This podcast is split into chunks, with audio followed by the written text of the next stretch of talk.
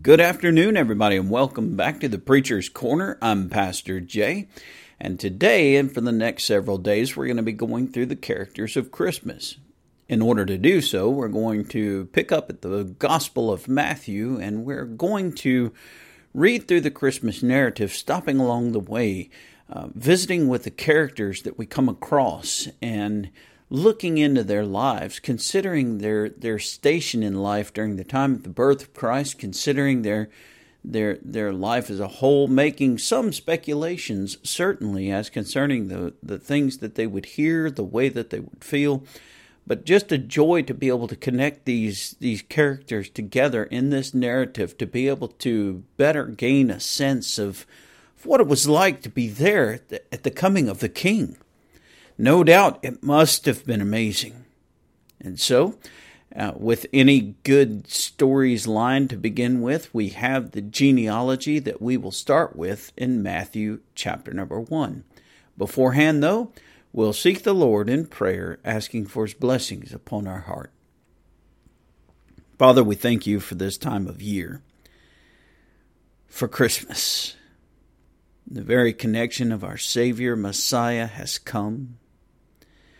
Lord, that to celebrate the birth of one whom the world considered to be a peasant, but whom we know to be the King. In fact, above the King, but the King of all kings. We ask your blessing upon us as we look into your Son's lineage as concerning the earth. We'll praise you, Lord. We'll praise you for how you have made that connection between yourself and us, so that we may be reunited to our former estate in the perfection of walking with you daily in communion with the Lord, just like Adam did. We'll give you praise and thanks in Jesus' name for this mighty work that he has done. Amen. Well, praise God, guys. Here we go. In Matthew chapter number one, beginning in verse number one. And the scripture goes to tell us that the book of generations of Jesus Christ, the son of David, the son of Abraham. Now, as we begin at this particular point, we are following through Mary's lineage. Now, in in Luke chapter number three, down towards the middle of the chapter, towards the end of it, you'll find Joseph's lineage. And the scriptures very clearly spell out that it is Joseph's lineage because it begins with, with from Joseph to Adam and literally goes from Adam, whom God made from the dust of the earth, all the way up to Jesus being born. And so with Mary's genealogy, it doesn't mention Mary at all. But it begins where all, all of the Hebrew people begin their themselves, and that is with Abraham as their father. And so, one thing I want to make real clear before we start jumping through these different names of the generations is this which we find in verse number 17. In verse number 17, the scripture says, So all of the generations from Abraham to David are 14 generations. In other words, there's two sets of seven generations between Abraham and David's. There's 14 generations. And from David until the carrying away of Babylon are 14 generations, two sets of seven. And from the carrying away into Babylon unto Christ are 14 generations. Well, the reason why I'm bringing this out is the span of time for 14 generations. If you consider 20 or 30 years to be one generation, and you've got 14 generations, you're going to see some names that are on here that, that seem to be extremely far apart from each other, but God purposed these names to be the connecting links that made the lineage of Christ possible. And so, as we're going through this, you would say, well, wait a minute, how can for instance, let me show you some that you're actually going to be really familiar with. For instance, we, we would come up here and we would see in verse number five where Salmon would beget Boaz of Rahab. Okay, so Salmon would would connect himself. Solomon would be one of the two thieves that actually had snuck in and spied out the walls of Jericho. And remember, Rahab here is the young lady that that saved the two spies from being captured by the the uh, by the the Jerichites by lowering them down on the outside of the wall. And her prayer was, okay, I'm going to deliver you out of here, but when you come and crush the city, please leave my, my family, let me live. So understand that, that Solomon would be one of the guys of the two that were lowered out the backside that would actually um, come into marriage with Rahab. And another important point about this is in verse number five is this Rahab, she is not an Israelite. She's a Jerichite. She's from Jericho. And so what you're going to find throughout Jesus' lineage is that that there's going to be several women that are mentioned that that are not Hebrew people. They, they come from other lands, they come from other places. And what that brings us to is the connection in Jesus is that both Jew and Gentile uh, matter to God because we find both Jew and Gentile in the lineage of Jesus. And so that's pretty important. But then you look at this this timeline and you see that Salmon and Rahab came together and they had Boaz. And and then of course you find that Boaz comes together with Ruth. Now you understand who Ruth is, the daughter-in-law of Naomi, and and Obed uh, is the birth that comes from them, and from them becomes Jesse. So a lot of these guys we're familiar with, but the the span of time that would exist between Amram and Aminadab, and Aminadab and Naason, and Naason uh, to to Solomon, that it there's a lot of generations that are mentioned here, seven generations, in fact. And seven sevens of generations for 14 to be able to make it to Babylon. It's just amazing, this timeline. So let's look at a few of these guys while we're at it. the scripture, the book of generations of Jesus Christ, the son of David, the son of Abraham. Now, Abraham, we're familiar, he begat Isaac, and Isaac begat Jacob, and Jacob begat Judas. Interesting how it would start there.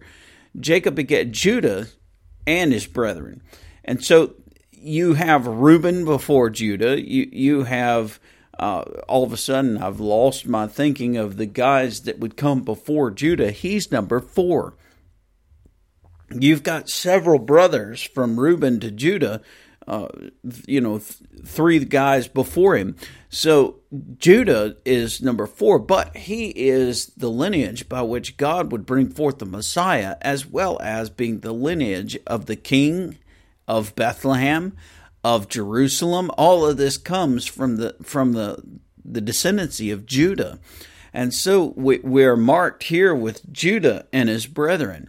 Now, Judah begets two sons, Pharez and Zara of Tamar, and Pharez begets Esrom, and Esrom begets Aram, and Aram he has Aminadab, and Aminadab has Naason, and Naason begets Salmon, and Salmon begets Boaz of Rahab. And of course, I love uh, Boaz, the story of Ruth. I mean, she got her own book, praise the Lord. The story of Ruth is an amazing and powerful story because there and again, Rahab would be a woman of the nations. Ruth would be a Moabitess, so she would be a woman of the nations that would come into the lineage of Christ. And Boaz begets Jesse. Now, Jesse is the father of, of eight children, and David the runt of the litter, the eighth, David is uh, the the shepherd boy, the son. Of course, he's going to become king, but beforehand, he's just that shepherd boy. And and the neat thing about about David is the fact that that when Samuel went to Jesse's home because God had directed him there and said, "Out of this, out of this man, out of this lineage, I'm going to bring forth my king." And keep, keeping in mind also that Saul was already the king as chosen by the people, but of course the people chose Saul, God chose David. Well, needless to say, that when Samuel's over there, he sees the oldest brother and he sees the seven before David, and he says, "Surely one of these guys has got to be it." I mean, they're they're strong, they're tall, they're proud, they're powerful, and God just keeps passing them over one at a time. And finally, Samuel says, "Lord, what world are you doing? We've got to have a king here." And he says, "There's one more." And of course, they call for David. David comes out of the field and he shows up. He's this little scrawny runt. He's he's just this this shepherd boy. And God says, "That's the one I want." Well, when you make the comparison, as we see Jesus come into the world, Jesus comes in the world, and I talked about this yesterday in church. He comes into this world as a lamb. He's not born in a house. He's not born in a palace or in in the priest home. He's he's born outside, where you would expect a lamb to be born. And and what are his first connections with mankind, but shepherds in the field watching their flocks by night. And so the connection of Jesus to to David, the connection of Jesus to the lineage from, from Abraham clear up to Jacob, clear up to, to David. This lineage is all connected by sheep. It's connected by shepherding. And, and so we find that, that David being this shepherd is exactly whom God would, would choose to be king because there will be another shepherd that or should I say, a great shepherd. There'll be another shepherd that comes in his lineage behind him that is preferred before him, just like John the Baptist was speaking in prophecy. And, and it would be this shepherd that would go forth to lead the people unto salvation. And so it's just really neat when you consider David's legacy because Jesse, he begat David the king, and David beget Solomon. Of course, we know that that there are many other Absalom and there are many other children that David beget between the four wives that he would acquire. But the one wife, which is revealed here, it says uh, David the king beget Solomon of her that had been the wife of Uriah. Now, this is pretty important because the first woman that we find that is not of, of Israel is, is Rahab. The second woman we find that is not of Israel is Ruth. And the third woman that we find that is not of Israel is Bathsheba, which Bathsheba, who was the wife of Urias, he, he was. Uh, he was not an Israeli, Uriah was not. And so it, it's very important to understand that though he served David as as the leader, as the general of his army, he was not an Israelite man. And so we, we find that there is three women to this point, and it makes mention, but it does not mention her name, but it does make mention of who she was, uh, that are connected to Jesus' lineage. And of course, you understand that in the connection of Jesus' lineage is pr- uh, plenty of sin. plenty of evil doings and wickedness that has existed at this point. And Solomon, he begat Rehoboam, and Rehoboam, of course, at Rehoboam, in, in verse number seven, you understand with Rehoboam, there's the division of the kingdoms. Now, we're going to begin to, to see from verse number seven that there are 10 tribes that ultimately are going to be broken off from this from this lineage. Whereas beforehand you'll find that all of the 12 tribes were intermarrying within each other. Now you're going to find that once the northern tribes under Jeroboam move move north and establish their own house of God at Bethel you're going to find that, that Judah and, and the north or the southern kingdoms rather are, are, are going to keep to themselves, and you're going to see a lot of family lines within Judah begin to marry uh, amongst each other, and then you're going to see the ten tribes that broke away from them up to the north that would all become to intermingle among each other there, thus dividing a kingdom between Rehoboam and Jeroboam. Here we find in verse 7 that Rehoboam begat Abiah, and Abiah begat Asa, and Asa begat Josaphat, Josaphat begat Joram, Joram begat Uzziah, Uzziah begat Jotham. Jotham begat Ahaz. Ahaz begat Hezekiah. It's it. You got to look at these names. I don't know if you have the have the book open with you. I hope that you have your Bible open. You're looking through these names, but you'll see them spelled actually in Greek and in their. You know, I'm working through the Greek to think of their Hebrew names. So Ezekias is actually Hezekiah. Hezekiah begat Manasseh, and Manasseh begat Amon, and Amon Josiah, and Josiah begat Jeconiah, and Jeconiah's brethren. And about that time, they were carried away to Babylon. So we understand we've gone through uh, two sets of 14 generations now and it goes down, and he says, uh, We're in Babylon now. And after they were brought to Babylon, Jeconiah begat Salathiel, and Salathiel begat Zerubbabel. Zerubbabel begat Abiud.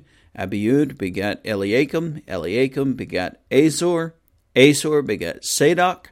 Sadoc begat Achim. Achim begat Eliud. Eliud begat Eleazar. Eleazar begat Matthan. Matthan begat Jacob. And Jacob begat Joseph. Now we're at the point where we see Mary's husband, which, by the way, comes from the lineage of, lineage of David, the king, but also Mary comes from the lineage of David, the king. And so it's very important to realize that both of these characters Joseph will begin with, but both of these characters, they're recognized in royalty, in the lineage of royalty. And so, even though they, they come from, uh, as we see them on the scene, coming from this Nazareth, coming from this Galilee, coming, coming from a poor station, uh, as concerning being the, the daughter of a potter, Jacob, or the, the, or not Jacob, that was see Joseph's father, uh, the the carpenter of uh, of Jacob, you know, coming to Joseph, or the the daughter of of a potter, anyways. So so we understand that they seem to have very lowly stations in life as concerning who they are, but they're not. Uh, both Joseph and Mary, had it been uh, 14 generations ago would have been born in the palace. They would have been born in Jerusalem as kings and queens. They would they they would be recognized as royalty only 14 generations beforehand. They they wouldn't have they wouldn't have been in this state. So what happened? The answer Rome. Rome came in. Well, really, even before Rome, Babylon. Babylon is the answer. And then the Persian kingdom is the answer. And then the Greeks are the answer. And then Rome is the answer, where where the only royalty would that would be allowed would be the royalty of Rome or the royalty of Greece, Persia, or Babylon.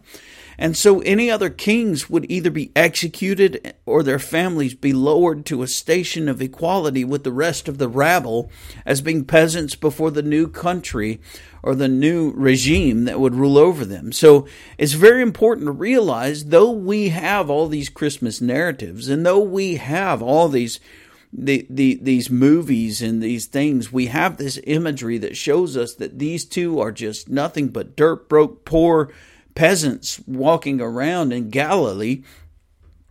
Nothing's further from the truth. These two and their parents, they all come from a lineage of royalty. And so often you'll find me saying, Why wasn't Jesus born in the palace of a king? Why? Why wasn't Jesus born in the home of a priest? Well, the truth is, is that he was. He was born among a people that belonged in the palace of the king. He was born among a people that belonged in, in, in the temple. But given that the people had rejected God, given that the people had rejected the plan of God, that, that God would bring them into captivity because of their rebellion against God, what they would have been, what they could have been, had to be suspended for their rebellion. Guys, this is so vital for you to get. It's because there there is the plan of God that, that He would have for every single one of you. But that plan comes to fruition through obedience. And so, if you still to this day have been rebellious to God, maybe you're supposed to be called to be a preacher. Maybe you're supposed to be called to be a pastor. to be a, an evangelist, to be a missionary, to be to be a, a, a teacher in a seminary. I mean, maybe maybe there's something that God has for you to do, but you're still sitting around wondering what God would have for you to do because you won't let go of your sin. You won't give up your rebellion. And, and God will not use you while you stand in rebellion to Him. And so these generations that we see, many of these generations we know had suffered rather in a wilderness or they had suffered rather in, in, in Egypt, like like when we go back to Abraham, when we get to Jacob, he suffers in Egypt for 430 years. Rather they they deal with with the situations like David as as he would go into the years of wickedness and rebellion that he would have at the onset of, of Bathsheba when kings were supposed to be on the front lines and he was in his palace watching the rooftops. I mean, it, it's amazing all of the things that they could have been, all of the things that they should have been it, eh, to lead up to Mary and Joseph where they were in their day. It's because of rebellion.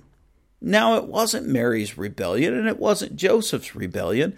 Those two were chosen of God because of their humble heart, not their humble station in life, but their humble hearts. But understand that Mary and Joseph would have been as humble of heart had they been born in a palace as they were being born in the dirt of Nazareth, because the, the, the very connection between Mary and Joseph is, is that they loved God immensely. They loved God. They looked for God. They sought Him. They listened to God. But what they had to deal with was the poverty of former generations that ignored God and rejected his purpose. And so they're where they're at. But it's so vital to understand that Mary and Joseph, they're not the the they're not poor. They're royalty. And that is what you find from the king to verse number 16. It said, So Jacob begat Joseph, the husband of Mary, of whom was born Jesus, who is called Messiah. So all the generations from Abraham to David are 14. And from David unto the carrying away of Babylon are 14.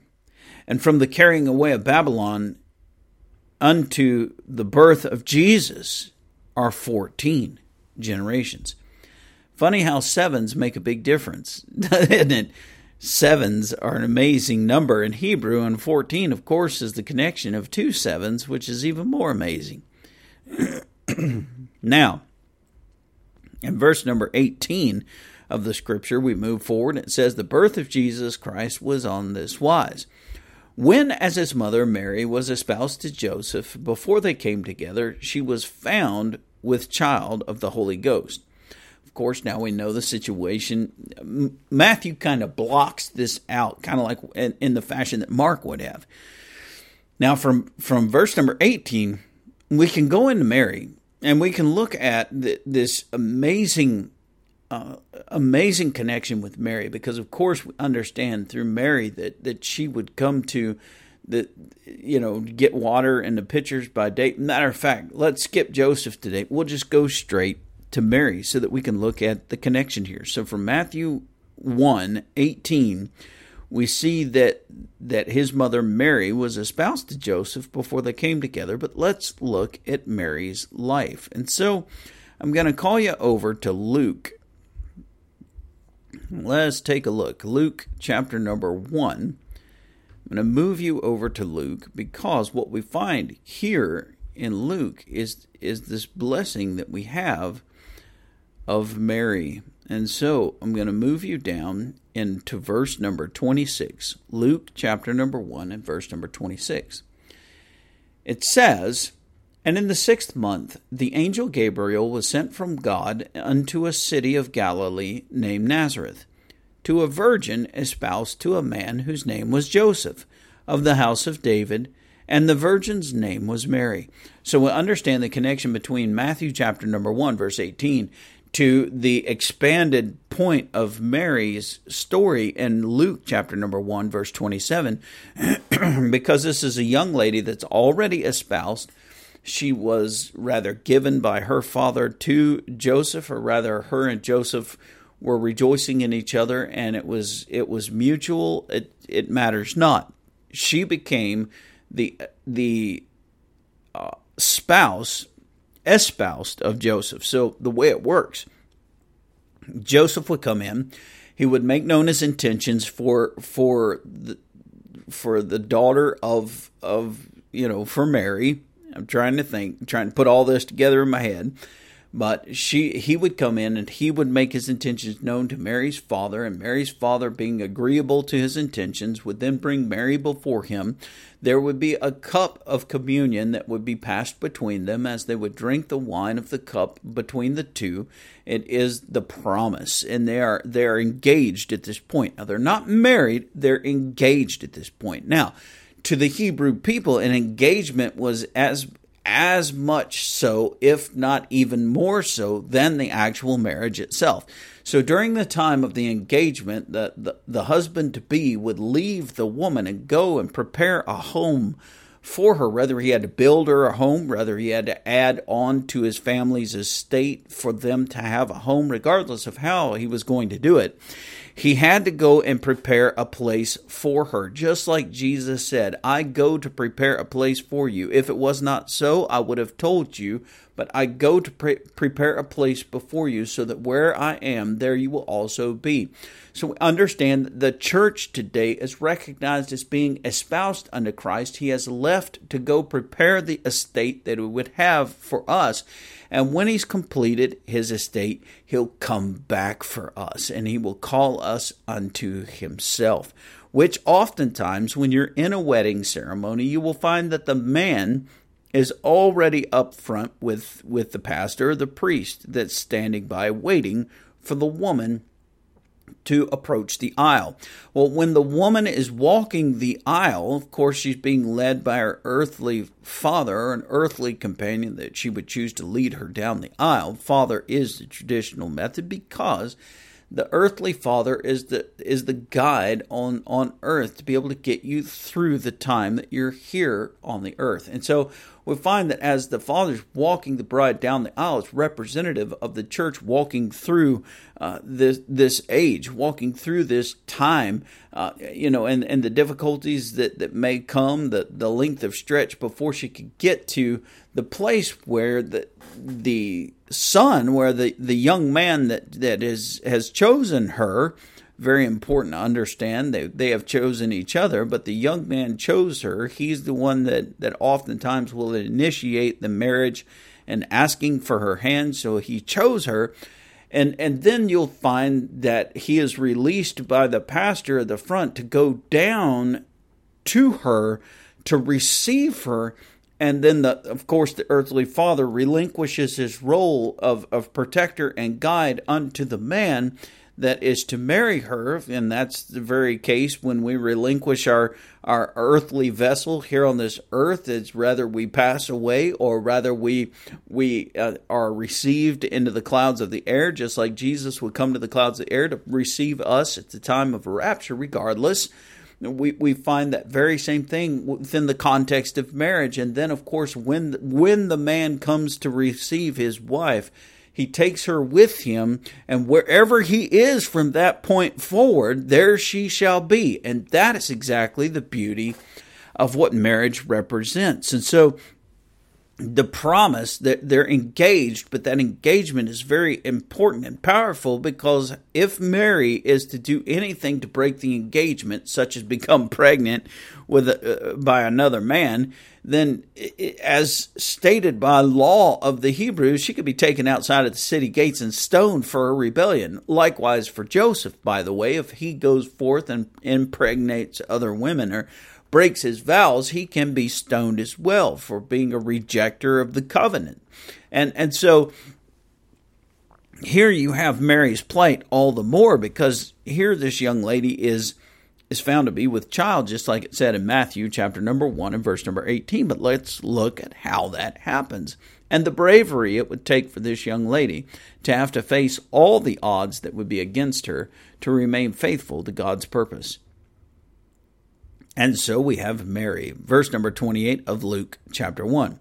And the angel came in unto her and said, Hail, thou that art highly favored, the Lord is with thee. Blessed art thou among women.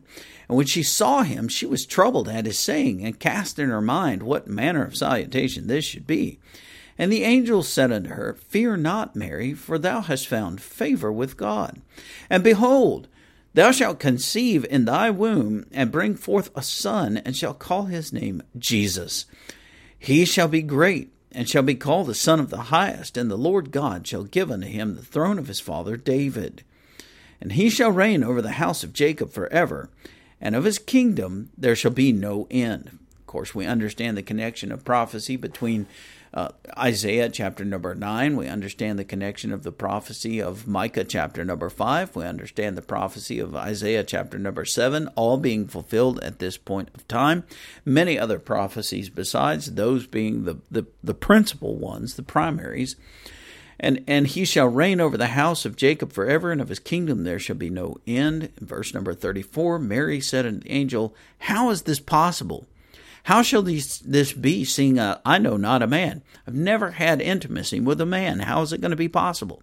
Because keep in mind, with, with any person on the earth, and this is vital to understand, with anybody on the earth, the only way that they've un, only ever understood children to be able to come into the world is if you had a father and a mother come together to produce a child. They've seen the struggling of childbirth of of of the, the, the different mothers, of course. I mean, Mary would be well familiar because she's not the the only daughter, but Mary would be well familiar with with all of the the struggle that would come from from childbirth and so she has a great idea of how this is supposed to work but this guy's saying that she's going to be able to have a child. This guy's saying that a child's going to be formed inside of her womb, but Mary knows she's never been with a man.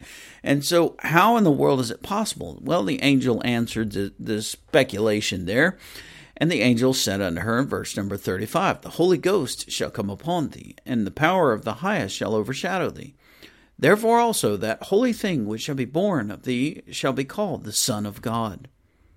By the way, it, it, it's a creation of God. God is going to literally enter your womb by the Holy Spirit who overshadows you. God is literally going to initiate the connection of, of the cellular structure, the cellular level structure of, of the divisions that would that would be, begin to bring forth the the skin cells begin to bring forth the heart and the brain and the lungs and and all of this. So the vital point to make in all of this is that that which is conceived at the beginning of cellular division, that which is conceived inside of a woman is a gift of God. And and see, you can now understand that that what abortion actually is is a rejection of God's gift. Children are a blessing of God. Children are a gift of God. Now, you cannot blame God for your indiscretions. Most of the abortions that take place, not all, but most of the abortions that take place in our society are convenience abortions. It cannot be argued or contested. Most of the abortions, keep in mind, I didn't say all, most, are, are because of the inconvenience of, of what this is going to do to my life. You know, I'm I'm single, I'm in college, it's going to ruin my, my ability to finish college, we'll just kill the kid. So instead of keeping your body pure and holy unto the estate of marriage and not having sexual connections with a multitude of men only to discover yourself pregnant, instead of accepting your your failure, your moral failure in doing this, and and you know not blaming the child who had no choice in this whatsoever because of your indiscretions, you instead of accepting your responsibility eh, are just going to kill this child well, you can understand at that point and the connection of the womb and how Jesus is born that abortion is murder. It, it, there's no convenience to it at all. You're you're literally killing a gift. God is giving to this world. Every child that comes into this world has the potential of being able to change the world. Every child that comes into this world has has the potential of being able to to do so such amazing things, invent such amazing things, write such amazing things. I mean, every child that could have come into this world could have made a difference in it. But we killed over 70 million of them. No wonder we're in the state that we're in today as a world society. No wonder. We killed 70 million of the of the hope that we could have had. And so we have to realize that it's just murder. There's no way to justify it. Now you say, well, what about the woman who's either going to die or the child dies? What about that? Well, what about the, the issues of, of attack, of assault, of, of all of these different things? Keep in mind, I said most. I didn't say all, but most are convenience. And that's murder, plain and simple. And so it comes down. And it says, The angel answered and said unto her, The Holy Ghost shall come upon you, in verse number 35, and the power of the highest shall overshadow you. Therefore also that holy thing which shall be born of thee shall be called the Son of God. And behold, thy cousin Elizabeth. Well, let, let me answer this too. A lot of people say, well, why in the world would the angel say that holy thing? Why would he call this child a thing when when this is going to be the son of God? Is it because in the womb up until the third trimester it's not actually human, it's just a thing? Is that why we can we can justify abortion? No, that's actually not why you can justify an abortion because the angels as it is written in other places of New Testament and scriptures say that human beings are something odd to them. We're, we are an interesting creation to them and they they they they are curious about us to to they, they don't realize what we are or why God would pour out such affection and attention upon us. And so we are things as human beings to these angels. Well of course the angels we we say about the things that go bump in the night. So we look at angels and we're curious about them and we call them things and the angels that are curious about us, they call us things, but the recognition of, of the child from its beginnings of cellular division as being conceived in the womb is recognized when he says that, that which shall be born of thee shall be called the Son of God, a little boy, the Son of God. Keeping in mind also that angels don't know male or female. They're they're an they're a heavenly creation that is not made either male or female. It it is a, it is a whole separated creation from everything else that God had made. So when they say the Son of God, what is a son from a daughter to them? And so people would say, well, does that give us justification to be transgender? no, it doesn't. The fact of the matter is, is that the concept of transgender or changed gender only exists in the mind of man. It isn't something that exists inside of the flesh or inside of the biology of man.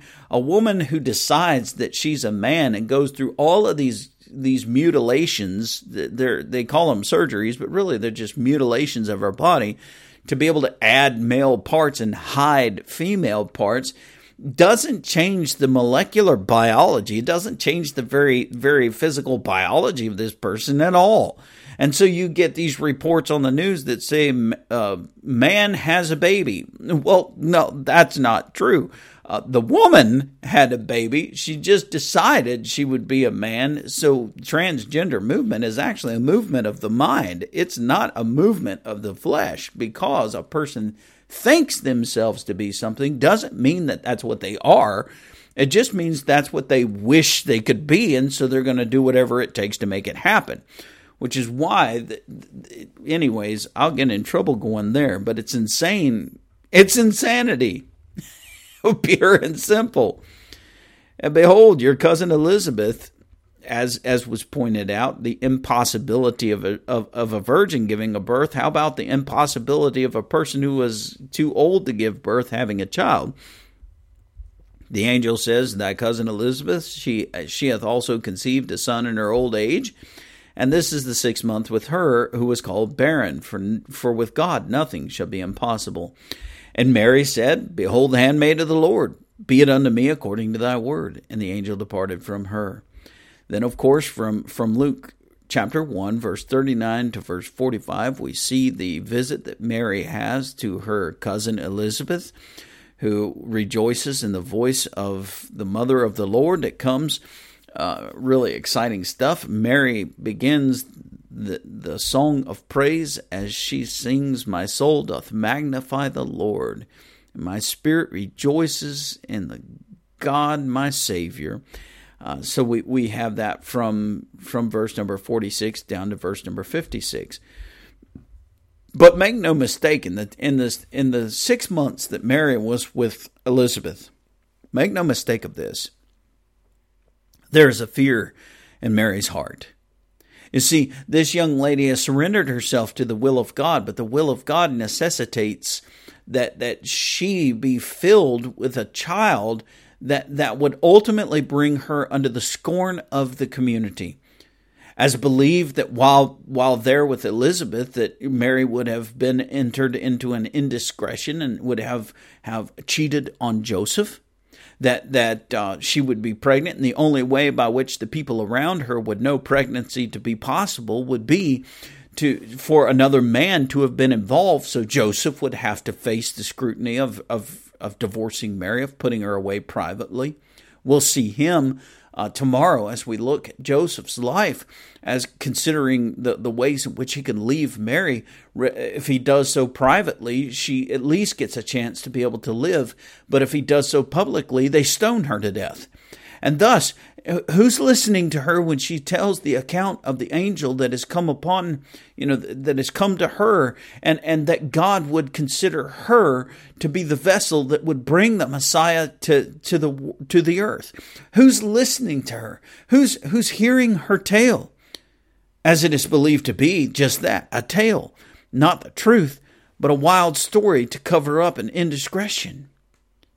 And yet, the whole time she speaks the truth, but no one's hearing her. And so you can imagine the fear that is in her soul. But, guys, she trusted the Lord, and Jesus was born. There may be a lot of connections, ladies that are listening to this, there may be a lot of connections you might have with Mary. Trust the Lord, and He'll see you through. In fact, there may be a lot of connections to some of the guys that are listening to this today that, that are in Mary. The message that we would try to share with our neighbors, the message that we would try to share with our family, our friends, only to be rejected or ignored because it seems too fanciful. It seems too too impossible. Well, trust in the Lord. He'll see you through. And may God bless you this day and and and just rejoice in this first character that we would talk about in Mary. Father, we're thankful. We ask that blessing upon this young lady. As we think about her life, Lord, and you, you would bring her to a testimony of all generations who would read about her. The faithfulness of, of even facing death. As, as would be said in Psalm 23, Yea, though I walk through the valley of the shadow of death, just as Mary did. For in the, in the believed indiscretion, they could have easily have stoned her. But Joseph chose her. Joseph took her. Joseph obeyed God as well. And in their together obedience, you brought something beautiful into the world. We pray, Lord, that we would that we would be as faithful as they, and that in our obedience today, you through us could bring something beautiful into the world. We'll give you praise and thanks for how you work in us, with us, and through us this day. In Jesus' name. Amen. God bless you guys, keep you guys, and cause his face to shine upon you. And until tomorrow, when we look at Joseph, take care.